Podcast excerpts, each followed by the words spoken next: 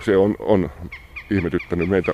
Ollaan totuttu, että tämä kanahaukka on tämmöinen kaikkein erämaisempien ympäristöjen lintu meillä ja miten se nyt yhtäkkiä tulisi kaupunkiin.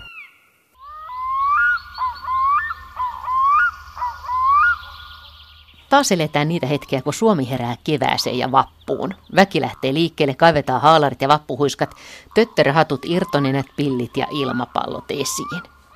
Ja mitähän tästä kaikesta, näistä kevään juhlioista, äänistä, ohi leijailevista ilmapalloista, ajattelevat pääkaupunkiseudulla sen ylempien kerrosten asukkaat, kanahaukat. No sitä ei tiedä tietenkään kukaan, mutta ainakin ne tuntuvat sietävän meteliä ja hälinää yllättävän hyvin – sillä niin hämmästyttävästi on käynyt, että entinen arka vanhojen metsien laji on viimeisen kymmenen vuoden aikana siirtynyt kaupunkiin. Moni lintuharrastaja on ollut tästä aika ihmeessä, kun on päässyt tarkastelemaan korpimaiden palavasilmäistä saalista ja yllättää jossain voimalinja pylvään päällä.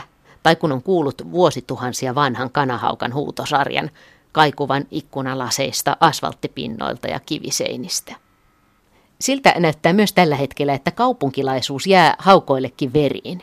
Ne kiintyvät lapsuuspesän kaupunkimaisemiin ja ne niistä, jotka selviävät kaupungin haasteista törmäämättä heijastaviin lasipintoihin, erilaisiin johtoihin, autoihin ja muihin liikkuviin vempeleisiin, jäävät myös kaupunkiasukkaiksi.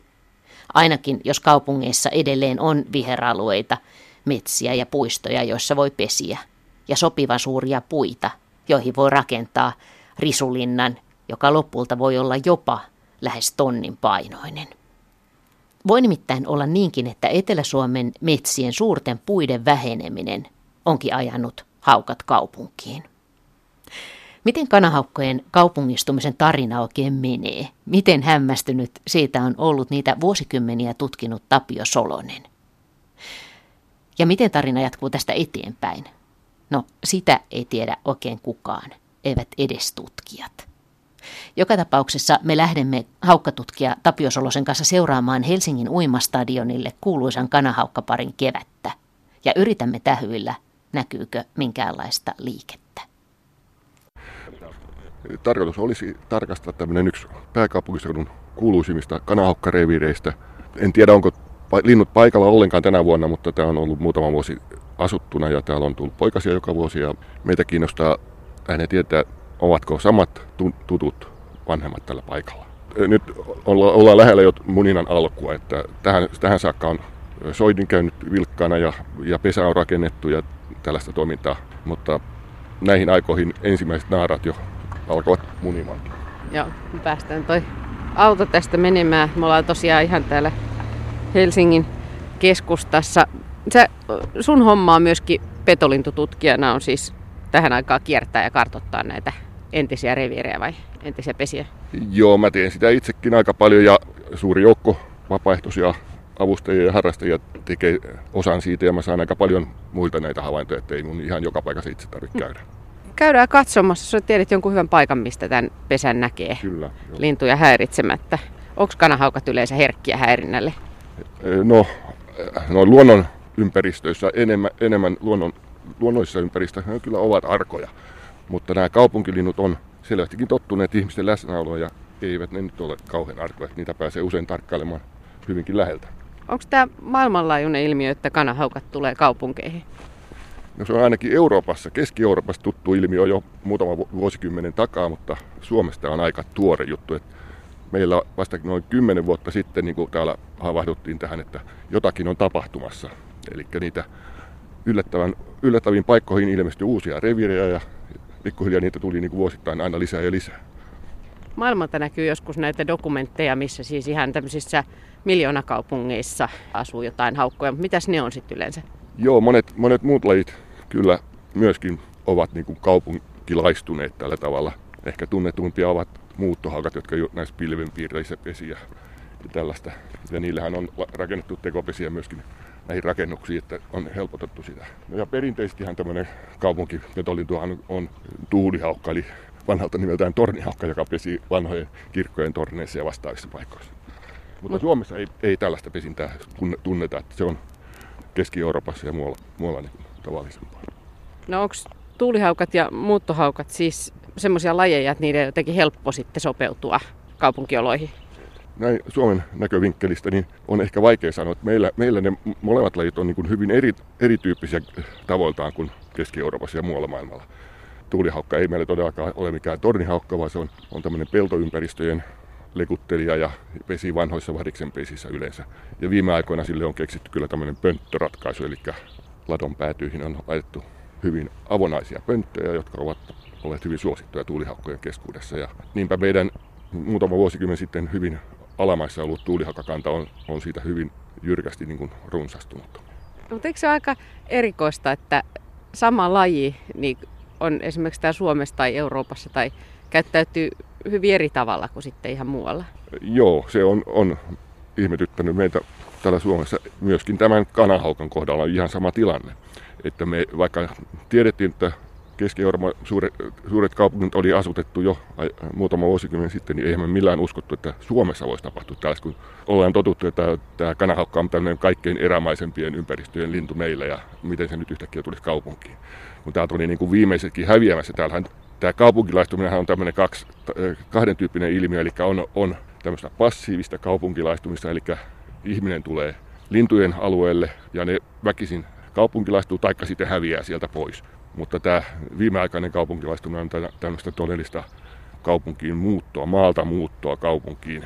Taikka sitten yksi, mikä on tämän meidänkin seurantaselityksen päätutkimuskohde, niin on se, että miten se oikeastaan tapahtuu se kaupunkilaistuminen. Eli tota, kun niitä on alun perin, niin jostakin ne on e- ekat kaupunki, kaupunkilaislinnut ovat tulleet tänne, mutta sen jälkeen myös näyttää näiden tämän kymmenen vuoden aikaisten havaintojen perusteella siltä, että nämä omat poikaset täältä kaupungissa syntyneet poikaset, nekin ne jää tänne kaupunkiin. No sehän on ihan luonnollista, niinhän ihmisellekin on käynyt.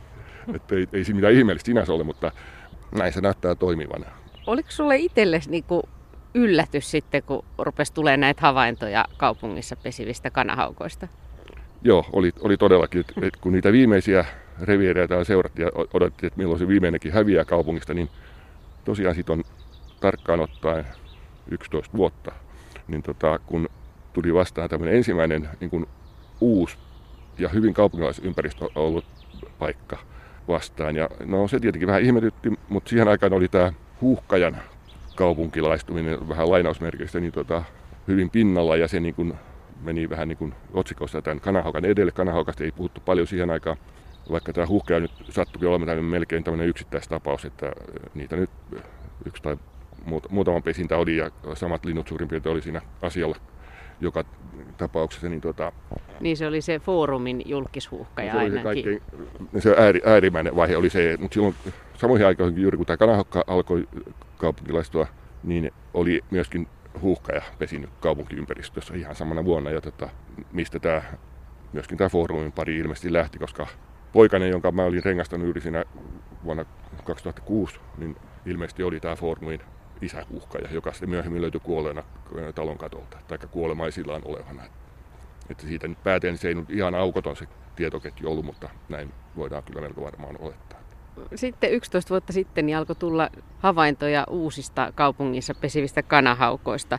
Niin ajattelitte te tai ajattelitko sinä aluksi, että nämä on jotain yksittäisiä erikoisuuksia? No juuri siinä, siinä e- ensimmäisenä vuosina ehkä, ehkä tuli tämmöinen mieleen, mutta, mutta kyllä silloin niin kuin heti niin kuin havahduin, että nyt on jotain tapahtumassa, kun seuraavana vuonna myöskin tätä aluettahan on seurattu niin kuin vuosittain jo kauan. Helsingin, varsinkin Helsinki tunnetaan aika hyvin, että täällä ei niitä tuntemattomia ollut, niitä tuntemattomia reviirejä ennen näitä uutu, uutukaisia niin ollut niin kuin tietämättä varmaankaan ei ollenkaan.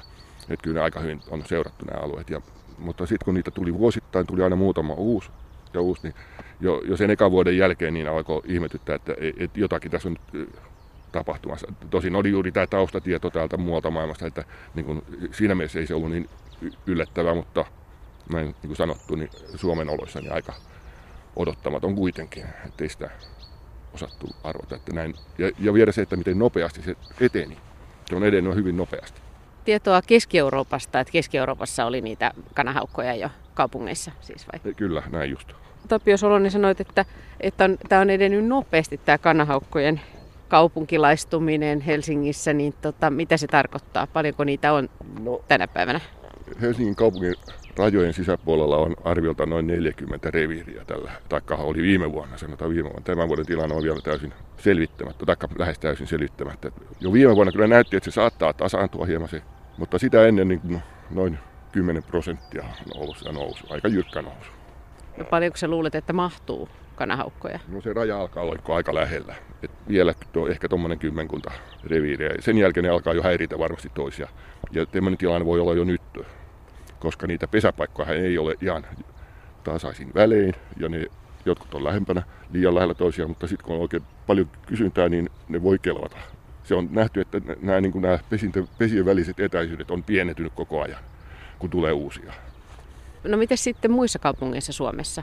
No mä pari vuotta sitten kyselin ympäri Suomea tätä tilannetta, silloin juuri kun tästä tein ensimmäisen yhteenvedon tästä asiasta ja näytti siltä, että missään muualla varsinaisesti tämmöistä kaupunkilaistumista ei ole vielä tapahtunut. Tosin meillähän ei ole mitään suurkaupunkia missään muualla kuin täällä pääkaupunkiseudulla, että sekin ehkä selittää sitä. Että... Lähdetään Joo, katsomaan sitä uimastadionin kanahaukkaa. Onko tämä alue, siis kun sä yrität katsoa tätä kanahaukan tai kanahaukkatutkijan silmin, niin onko tämä niinku hyvä paikka pesiä? Tulisiko se tähän jos? No, en varmaan, en varmaan. Ja peri, perinteinen kanahaukka ei kyllä tämmöiseen paikkaan tule. Tämä on aivan, aivan omituisen näköinen kanahaukka elinympäristö. Tämä, niin kuin me, meikäläisten oloissa aina kanahaukan pesimäympäristön tunnus on tämmöinen vanha kuusikko, vanha kuusimetsä. Niin kuin sanotaan oikein kanahaukka kuusikko näin lintuharrastajien ja tutkijoiden piirissä tunnetaan tämmöinen kunnollinen vanha kanahokkametsä tai kuusimetsä. Mutta täällä, täällähän nyt me ei, ei edes nähdä ju, juurikaan, kun yksi kuusi tuolla taitaa törröttää, mutta, mutta muuten tämä on tämmöistä männikköä ja aika harvapuista vielä. Tämä ei todellakaan näytä kanahaukkakuusikolta.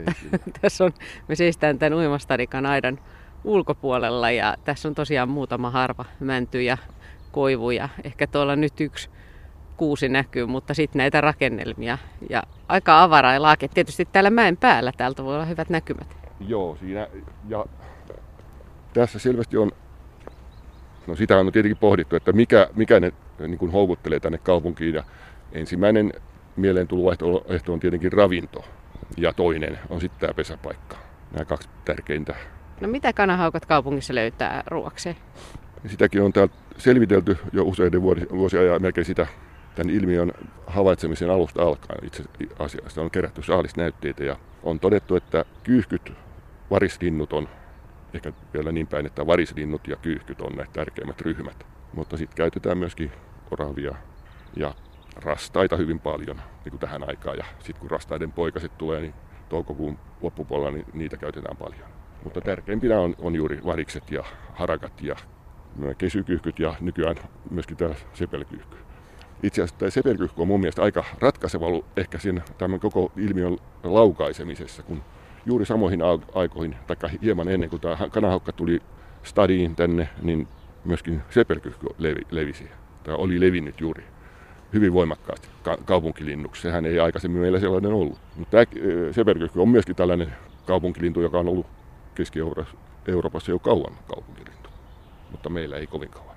Onko sepelkyyhky helposti saalistettavissa? On joo, ja niitä, niitä kun on paljon ja ne on tuommoinen avoimilla paikoilla liikkuu ja on hyvin näkyvä ja se on, on todella helppo saalis.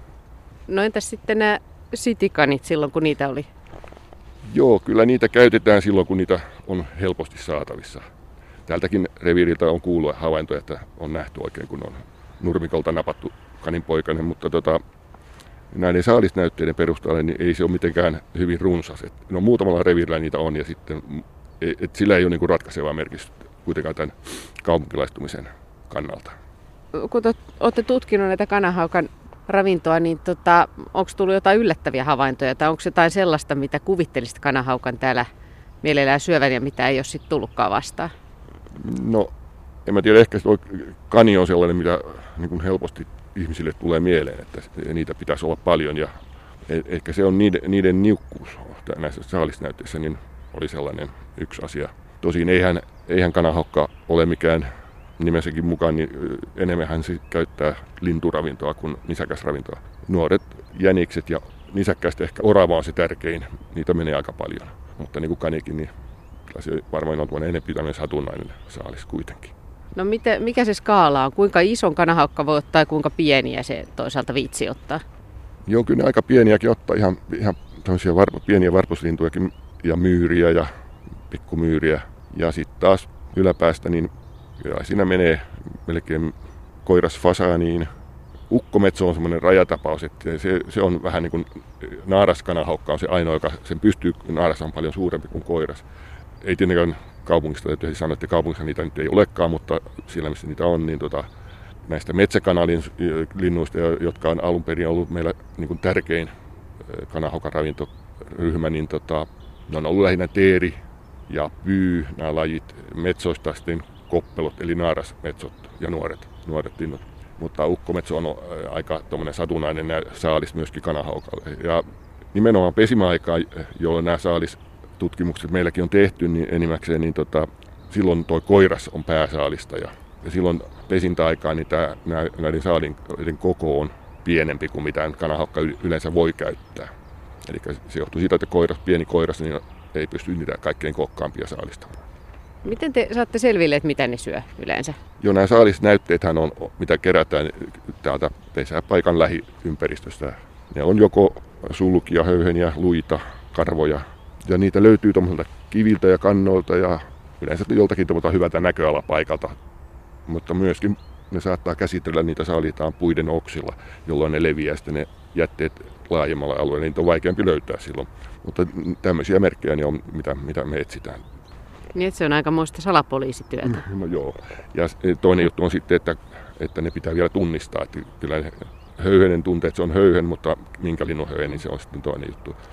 Et, meillä on tosiaan tämä, tämä saalistutkimus on meillä ollut täysin ton Suomen ehkä tunnetuimman tämmöisen petolintujen saaliinen tutkijan Seppo Sulkavan työtä. Että hän, on, hän on määrittänyt kaikki nämä meidän saalisnäytteet. Tuleeko sinulle usein soittoja, että pelkääkö ihmiset pienten koiriensa puolesta, että jos kanahaukka iskee? No kanahaukastakin on kyllä kysytty silloin, kun on sattunut joskus ihminen koirinen tulemaan pesälle, kun siellä on rengastettu tai jotain tällaista niin on, on kyllä kysytty tätä, mutta kyllä se useimmin on koskenut sitten huuhkajaa lähinnä. Että siitähän kirjoitettiin paljon aikoinaan myöskin, että näitä kaup- kaupunkihuuhkajia kun oli, niin tota, että onko ne vaaraksi koirille. Ja, ja kyllähän nyt niin periaatteessa joku tämmöinen rotan kokoinen koira, tai vähän isompi niin kuin niitä pieniä koiriakin on, niin tota, miksei se menisi, jos tota kohdalle sattuu, mutta, se on, mutta ei, ei ole syytä tietenkään mihinkään tämmöiseen hysteriaan, että ei, ei niitä tarvitse oikeasti pelätä. Mutta siis yllättävän nopeasti kaupungissakin tapahtuneet muutoksia. Nyt viimeksi tosiaan tämä esimerkiksi tämä sitikanien häviäminen. Et ensin oli suuri huoli, että ne lisääntyy holtittomasti ja sitten tulee tämmöinen joku virustauti ja Joo. yhtäkkiä ne häviää kokonaan. Et siis muutoksia voi tapahtua näin myöskin haukkojen ravintotilanteessa. Joo, ilman muuta näin, näin voi käydä ja tota, näin luonto hoitaa. Että, tässä on tietenkin juuri jännä itse haukkojen kannalta nähdä, että kuinka runsastuminen tällä kaupunkialueella, voi, kuinka kauan se voi jatkua. Tilannehan on nyt sellainen, että täällä tämä kaupunkikanta on yli kaksi kertaa tiheämpi kuin meikäläinen luonnonkanta, joka on, on taas tietenkin viime vuosina, taikka on viime vuosina harventunut hurjasti sen takia, että nämä luonnon ympäristöt ovat huonontuneet, metsät ovat nuorentuneet, ei, ei ole näitä vanhoja metsiä, ei ole niille sopivaa ruokaa siellä metsäalueilla. Ja se on tietenkin yksi sellainen taustatekijä, joka vaikuttaa siihen, että, että osa linnusta on sitten keksinyt lähteä kaupunkiin.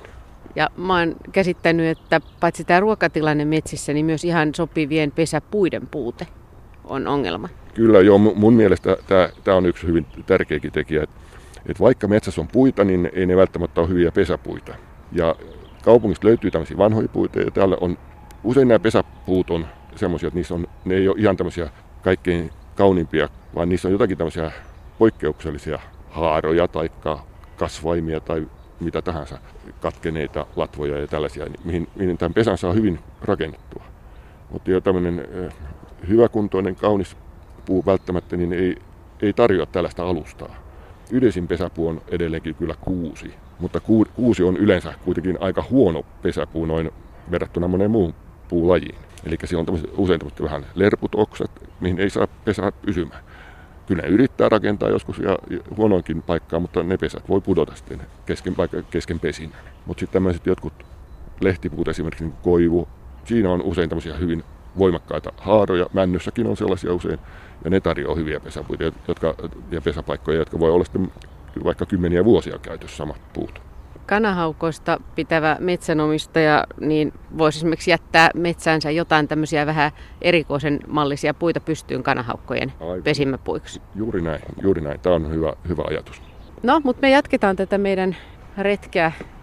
Joo, siis toi pesäkuuhan on tuomän tihein, tihein mäntyryhmä tuossa. Niin siitä tänne oikealle on tuommoinen mutka Joo. tuolla männyn latvassa, niin siitä katsot vielä oikealle, niin siinä on tuommoinen männyn haaras, tommonen, tuon, juuri tuon mutkan kohdalla tuommoinen risuröykkiö näkyy tuolla. Eli se pesä näkyy tähän. Se näkyy ihan selvästi ja, ja se on aika kookas. Virittääkö kanahaukka sitä joka vuosi sitten lisää? Näinhän haukat tekee, että ne, kun ne tämmöisen hyvän alustan löytää, niin se ensimmäinen pesä voi olla aika vaatimaton, tuommoinen pari 30 senttiä korkea, mutta se, se, sen jälkeen joka vuosi rakennetaan jonkun verran lisää. Ja jos ei se talven aikana karise alas sieltä osittain, niin pesähän kasvaa korkeutta aika paljon ja voi olla jopa puolitoista metriä korkea, parhaimmillaan jo enemmänkin joissakin paikoissa.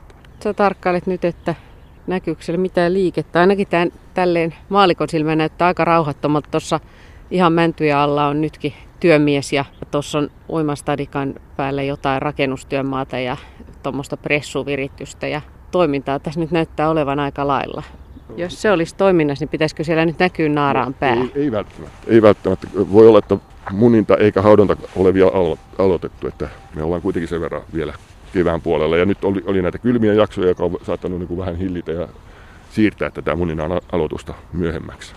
Toi mänty, mihin toi pesä on rakennettu, ei tosiaan ole mikään tämän alueen paksuin eikä komein millään lailla itse asiassa, mutta siinäkin näyttää olevan jonkinlaista häikkää tosiaan tuolla latvuksessa, missä tämä pesä sitten on. Näin on jo, siinä on tuommoiset vähän erikoiset haarat, jotka ovat tarjonneet juuri hyvän tuen tuolle pesälle. Mutta jos tässä nyt pesi kanahaukka tänä vuonna, niin onko se luultavasti sitten sama pari kuin viime vuonna? Se on hyvin mahdollista, koska nämä on pari uskollisia ja aika pitkäikäisiä nämä linnut, niin ainakin nyt nämä kaksi edellistä vuotta, niin näytti siltä, että ne linnut oli samat linnut. Noin. Niille annettiin ekana vuonna jo oikein tämmöiset kutsuman nimetkin, ja tuota, en minä vaan, tämä tämmöinen yleisökilpailu oli ja, ja muuta. No mitkä ne oli? No ne oli nämä Helmi ja Heikki. Mä annan niille vain tämmöisiä ki- kirjaa ja numerotunnuksia, eli renkaan numero on, on se nimi, minkä mä annan, mutta täällä väki halusi halus antaa niille tämmöisen, tämmöisiä vähän niin kuin tuttavallisempia nimiä ja mikäpä siinä saa niinkin tehdä. Miten viime vuonna tämä pesintä, niin minkälainen se lopputulos sitten oli? Sieltä on molempina vuosina nyt tullut niin kolme poikasta lähtenyt lentoon, mutta, mutta niistä sitten on nuorena kuoli ainakin yksi. Törmäys, törmäsi johonkin lasiseinään tai mihin, mihin se nyt olikaan ja löytyi kuolleena tästä läheltä pesäpaikkaa. Mutta näistä, viime vuonna näitä poikasia merkittiin tämmöisellä lukurenkailla, jotka näkyy kauas. Niissä on numero ja kirjainyhdistelmä, tämmöinen tunnus, joka näkyy valokuvista ja kiikaroimalla pitkän matkan päähän, niin tota, niiden perusteella on havaittu, että jopa yksi tämmöinen viime vuoden poikainen on nyt asettunut pesimäpuuhiin tähän muutaman kilometrin päähän. Siis sitten kun ne merkitään, niin kiipeät se nyt sitten tonne männyn latvaan vai? Mä olen siinä mielessä ollut hyvässä asemassa, että mun ei tarvitse itse kiivetä joka paikkaan. Mä oon kyllä kiivennyt aika moneen paikkaan ikäni kuluessa, mutta tota, mulla on nyt hyviä, hyviä kiipeilyapulaisia ja mä mielellään delegoin ne hommat heille. Ja tässähän tämän pesänkin tapauksessa mulla on ollut hedelmällinen yhteistyö tämän Staran kanssa ja mä olen saanut Staran arboristit tänne kiipeämään tuonne pesälle. Ja siinä on sekin hyvä puoli, että kun mä en osaa kiivetä köysien avulla, jotka tota, jota nämä arboristit käyttää, niin puut ei vahingoittu, kun he, he ovat kiiveämässä. Mä- joutuisin käyttämään tolppakenkiä tai jotakin vastaavia. Niin, koska toi on siis, toi on lähes oksaton toi, niin kuin tietysti usein männyt on, niin toi runko tommonen ihan pysty suora. Ei siinä ole oikein minkään näköistä, mistä kiinni saisi, mutta tolppakengät olisi sitten tietysti se Se on, vaihtoehto. se, on se vanha, vanha vaihtoehto ja tota, kun ei näitä kehittyneempiä kiipeilyvälineitä joka pojalla ole, niin tota, tolppakengillä niihin rengastajat yleensä tuommoisiin paikkoihin menee. Poikkeukselliset taitavat kiipeilijät pääsee tuommoisiin ilman tolppakenkiä, mutta niitä, niitä nyt ei ole kovin monia sellaisia. Miten ne poikaset sitten sieltä saadaan alas? No, tässä tapauksessa on tehty niin, että, että ne on rengastettu täällä tuolla penkillä istuen tuolla polun varressa ja tota, kiipeilijä on laskenut ne köydellä kaunissa tuommoisessa luonnonsuojeluliiton kassissa. ja tota, ne on tu, tuotu alas ja, ja käsitelty täällä puiston penkillä ja sitten tota, vedetty takaisin ylöspesään. Niin, kanahaukan poikasillekin jonkinlainen kokemus hissistä. Kyllä, joo. Näin on. Ootko tavannut jotain erikoisia kanahaukka-yksilöitä näinä rengastusvuosina? Jotain sellaisia erityisiä tyyppejä, jotka on jäänyt mieleen? Tai onko Kyllä. tapahtunut muuten jotain erikoista? Joo, kaikenlaista kyllä sattuu tietenkin näiden, varsinkin petolintujen kanssa ja puissa kiipeileessä, niin aina voi kaikenlaisia kommelluksia sattua. Ja näistä haukoistakin nyt voi todeta, että kyllä ne, nekin on yksilöitä ja hyvin käyttäytyvät hyvin eri tavoin, että jonkun linnun voi tuntea niin kuin sen käyttäytymisen perusteella. Se on hyvin aggressiivinen esimerkiksi. Semmoiset niin kuin jää mieleen parhaiten. Kanahaukat, niin kuin monet petolinnut, voi olla aggressiivia, varsinkin silloin kun pesälle mennään. Että ne hyökkää kiinni, kiinni, kiinni pahimmillaan, että siinä täytyy olla varautunut siihen. Niin siinä pitää olla kunnon varusteet. Kyllä jo suojavarusteet, silmät kannattaa aina suojata, kun menee tuonne pesälle. No voiko niilläkin olla paha päivä välillä? Tuota en ihan tarkkaan tiedä, mutta niillä on ainakin nämä aja, ajanjaksot, eli silloin ne on häijyymillä, kun poikaset ovat suuria ja ovat niin kuin lähdössä pesästä, niin ei ne ei tietenkään pahoja ole, vaan ne silloin ne on eniten huolissaan niiden poikasten takia, että sen takia ne on niin kuin, niiden reaktio ovat voimakkaammin kuin silloin, kun on munapesä tai pieniä poikasia, joita ne pystyy suojelemaan muutenkin. Tapio Solonen, onks, jos me tehtäisiin tätä haastattelua kymmenen vuoden kuluttua, niin mitä veikkaat, että minkälainen on Helsingin kanahaukkatilanne silloin? se voisi ehkä olla aika lailla samankaltainen kuin tällä hetkellä. Mä luulen, että se ei tästä kovin radikaalisti enää muutu, eli ei tule paljon lisää näitä uusia, eikä kanta niin kuin kasva. Mutta miten ne sitten tuottaa poikasia? Tähän saakkahan on näyttänyt siltä, että nämä kaupunkireviirit tuottaa paremmin poikasia kuin maaseutureviirit. Mutta onko tilanne sitten myöhemmin samanlainen, niin sitä en vielä osaa tarkkaan ennakoida.